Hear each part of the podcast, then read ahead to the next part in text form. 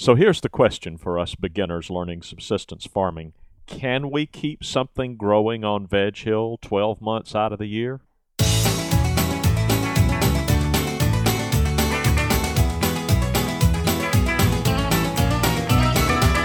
Welcome to Longleaf Breeze. Beginners learning subsistence farming using three simple principles approaching but never reaching subsistence. It's gotta be fun while we're doing it. And we don't make allness statements. And now, Lee and Amanda Borden. Welcome to the podcast of May 25th, 2011. And I'll start out by saying to Lee, happy anniversary. And happy anniversary to you. 37 years of marriage, and they have been delightful ma- years. We should tell people we were only 10 years old when we got married. So when you start doing the math, be very careful. but I am proud to say we've been married for 37 years. It's they've been 37 great years. They really have. It's hard to believe. And looking forward to 37 more. That's right. Time flies. Uh, well, today, as much as I'd like to talk about our anniversary, we need to talk a bit about cover crops and crop rotation. You mentioned in your opening statement that we wanted to be able to keep something growing year round on Veg Hill and I suppose in the orchard as well, just not have bare soil at all, right? Exactly. That's you know when you're living in and growing in central Alabama, you've got a couple of challenges that are also opportunities. In contrast to our neighbors who live in colder climates, our soil depletes. It loses its fertility very quickly because there's always activity going on. 12 months out of the year, the little critters are chewing and pooping and so forth. So yeah. uh, you can lose fertility fast. But the opportunity that flows from that is that you can keep something growing 12 months off the, out of the year. And if you keep, keep something growing 12 months out of the year, then you deal with that. You, you counteract that tendency for the soil to lose its fertility. So that's our core strategy yeah. going forward. And, and we think it makes sense. And it also prevents erosion to have something growing there, which with our hilly soil, that makes sense too, don't you yeah, think? so you're moving into the benefits of cover crops, which I think um, are worth talking about. Before we do, uh, you had something to say about Jeff Moyer, right? Jeff Moyer is the, I guess he's like the agriculture director at, oh heavens, now I can't remember the name of the outfit, Rodale. And I I have heard him more than once speak about cover crops because he's real high on cover crops for obvious reasons. But what he says is if you're serious about growing food organically, you ought to be spending just as much attention on your cover crops as you do on what he calls your cash crop, what you and I would call our target crop. Right if you're not think, spending just as much time on your cover crops as you are on your target crops, then you're probably missing some opportunities to mm-hmm. uh, increase your production. Well, guess what? We're not. I mean, that's we're probably missing some opportunities. Then. We probably are missing some opportunities because you're right. We really have not, at least in the past, done that. But that um, can change, and and so yes, I think now we can move into to the benefits, which we both see that there are benefits to having a cover crop. Um, one is just giving the soil armor. Giving it, we mentioned controlling erosion earlier, uh, and with our hilly um, topography here and sandy soil and sandy soil, that's right. We must do something to hold on to that. Uh, um, here at Longleaf Breeze, controlling erosion is an everyday concern. We must be thinking about it in everything we do. So yes, cover crops are essential in that respect because they do help us control erosion. Mm-hmm. They also add organic matter, of course, particularly the fall cover crops, uh, these uh, radishes that you can get that create tubers underneath the soil. Mm-hmm. They're great for adding mm. organic matter. Yeah. And they also make channels under the earth so that the your target crop can follow those channels and quickly get down to where the nutrients are. Yeah, and that's really important when you have sandy loam type soil the way we do. And and I guess the other thing that cover crops do with those tubers is they go down and they, they dig deep for nutrients and they by the the nature of the way they grow, they bring those nutrients up so that the shallow roots of the target crops can use them and, and benefit from them. Yeah. So, um, and of course, some of the cover crops, uh, notably the sun hemp that we're planning to uh, plant over on 9, 10, and 11 this summer, are also legumes. They fix nitrogen. Right. And and some of our well, I like to plant corn, for example, which is a heavy nitrogen user. It so, is a nitrogen feeder. Ooh, yeah. boy. And and one other advantage I just thought about is some of our soil, especially in the I guess the part of the garden, the the northernmost part where we've had a lot of rocky soil, um, it's compacted. It's very dense. And um, something like daikon radishes as a cover crop can help to break that soil up and loosen it so that, for example, when you plant sweet potatoes and you And they need And some they- loose soil. they need some loose soil and um, maybe even carrots, any kind of root vegetable that needs to go down in there. We've noticed that last year, probably commented on, on it in the podcast, our sweet potatoes were mouse shaped and, um, you know, they look kind of odd sizes. But, and I'm afraid they may be that way again this year because I'm we didn't. so but- too. But, you know, if we over the years plant daikon radishes as a cover crop in those areas of Veg Hill, that should help alleviate that problem. Yes, it should over time. The soil should become looser and more workable and, and more accessible for things like the sweet potatoes. Yeah. Well, let's talk a little bit about our the way we originally planned Veg Hill to work. That's right. We set out uh, when we created the Rows of Veg Hill that we were going to have this east west rotation thing where we would grow cover crop on half of Veg Hill and target crop on the other half of Veg Hill and just flip them each year. Yeah. Which I mean it does have advantages, but I think I'm finding out that I like to use more than uh, half of it, and some of the uh, some of Veg Hill is not getting full sun, so I needed to take advantage of the rows that get full sun. If I'm going to go to the trouble to grow something, I want it out there. Well, I think that's exactly right. I hadn't I hadn't written that down in the outline, but you're uh, correct. That plan made a whole lot of sense to us last year when we were putting target crop on the west side Mhm. and sun hemp on the east.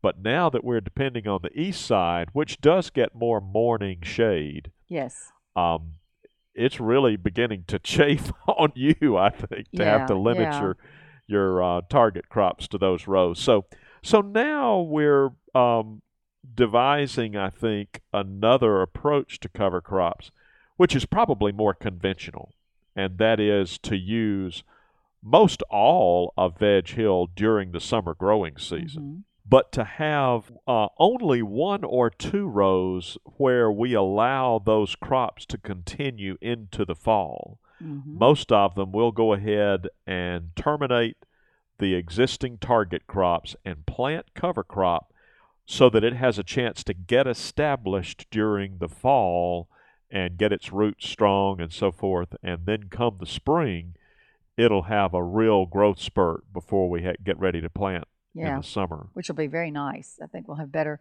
Well, we're just trying to build our soil over the years and uh, not have to depend on Froggy Bottom or whoever. You know, Yeah. to, to, And it looks it as if our most likely candidate for that cover crop that we grow in the fall will be some kind of forage radishes.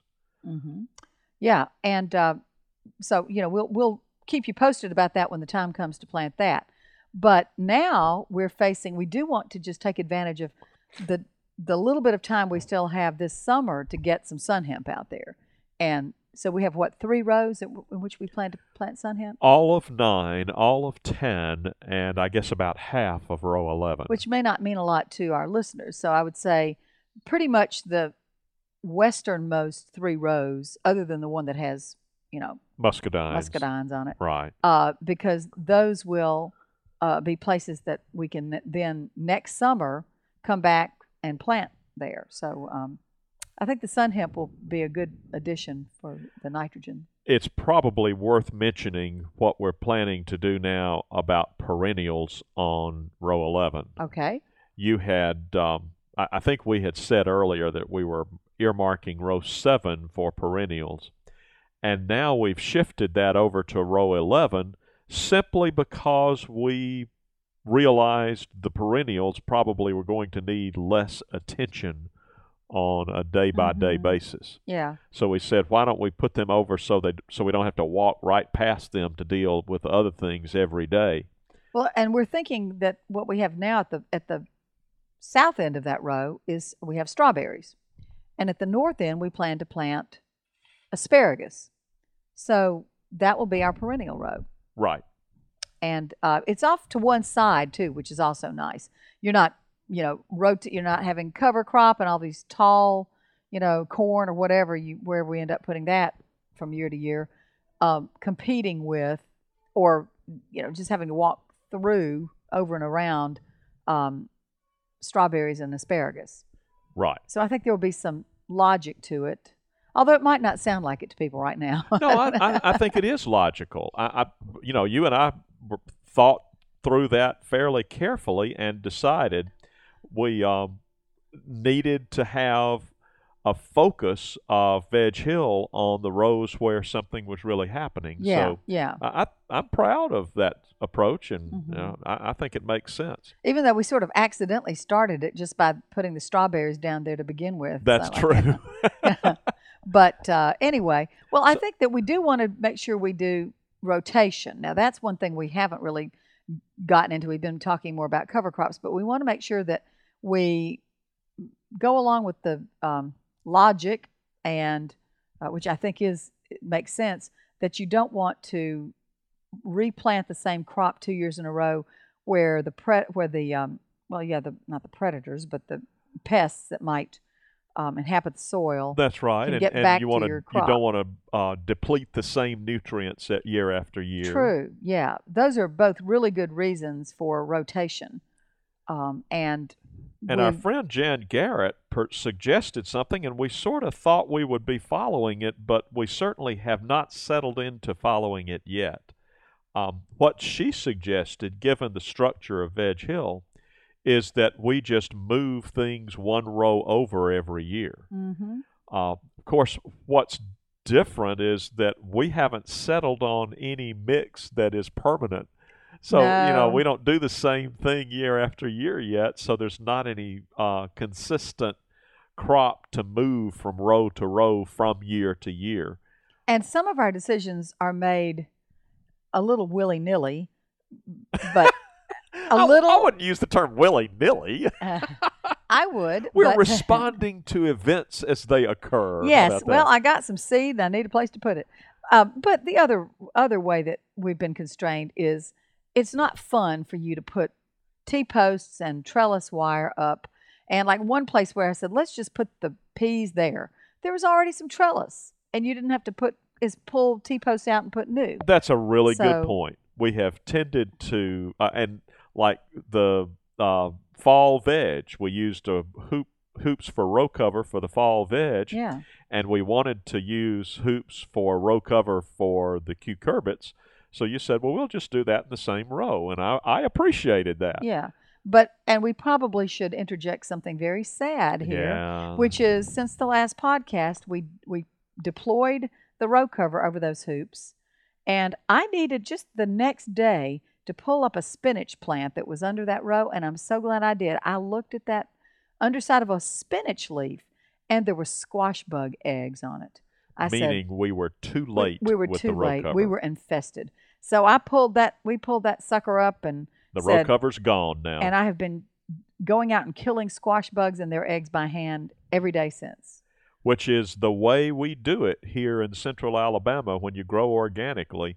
Uh, killing squash bugs is not something you whip out the Sevin to do. You ha- you get out there with your hands and go after Yeah. squash bug eggs Yeah. and squish squash bugs with your hands. Right. and- And I know the whole mention of the pests was not a uh, in- on the topic of no, ro- but crop rotation, but it's certainly high on our minds right Oh, now. it is. And- very frustrating. and and because it related to the idea of why did we plant those crops in that location? Oh, we already had hoops, but now I've decided unless you're going to put your row cover on the minute you put the seed in the ground, don't bother.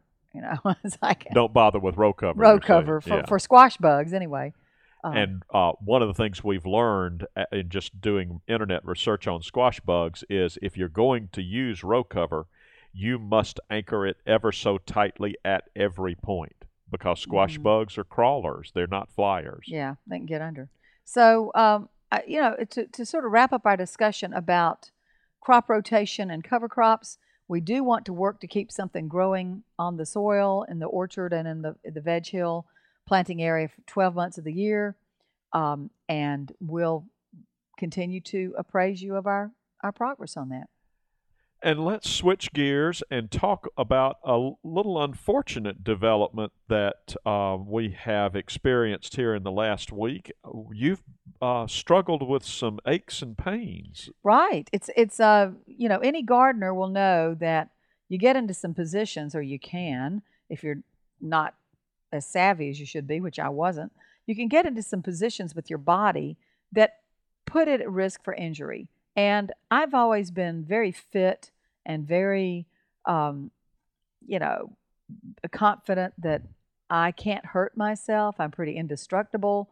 But that's turning out not to be true. I've, I had done a lot of leaning over at leaning at the waist, which I know you shouldn't do, uh, to spread out soil for planting, and leaning over to harvest, and just all kinds of, of um, you know, picking Contortion. peas, contortionists, yes, moves. Yeah. And Sunday, which was just a few days ago, I randomly leaned over to put something into the refrigerator, and that's when basically it was a straw that broke the camel's back, broke my back, whatever. It's it seems to be more of a lower back issue, like uh, sacroiliac. I'm not, you know, I can't remember my biology as I'm well as I you should, know the my physiology. But um, whatever it is, it's it's your typical gardener's lower back, and many of you may be relating to this as you hear it. So, um, and you probably just thought, you dummy, why did you wait so long to change your ways? Why did you wait till you hurt yourself? Um, I'm thinking that. But what I've done is I've gone to Amazon.com and ordered myself one of those gardening stools with little wheels on it to, to sit on when I'm doing hunched over sort of work to see if I can't save my back a little bit that way. Um, a friend of ours mentioned raised beds as a possibility um, to save a back, and the problem is with our irrigation system, we simply cannot use raised beds. Well, obviously, you know, if we'll do what we have to do, Yeah, but um, it would be a major engineering challenge at this point to go to raised beds. Um, Yeah. Can't say we, I won't say we can't do it, um, but it would be a big job to do that. but if the rolling stool does the trick, then I'm fine with it. Uh, but yeah, I, I think it is worth mentioning on a podcast like this that if you are growing anything, not just food, it could be you know ornamentals, whatever. Um, it is possible to hurt yourself if you're doing a lot of repetitive motion. So just be careful, be smart, and take care of yourself. And we're running out of time, so we probably should say goodbye at this point. Hope you have a great week, and we will look forward to visiting with you next week. You've been listening to Longleaf Breeze with Lee and Amanda Borden. We'd love to hear from you. You can call the farm at 334 625 8682. Send email to letters at longleafbreeze.com. Our address is P.O. Box 780446, Tallassee, Alabama 36078. Visit us at longleafbreeze.com to learn more about the farm, to browse our archive, and to look over our planting database. You can also read the daily farm log, check in with Lee and Amanda, and talk with other listeners. That's longleafbreeze.com. Thanks for listening. See you next week.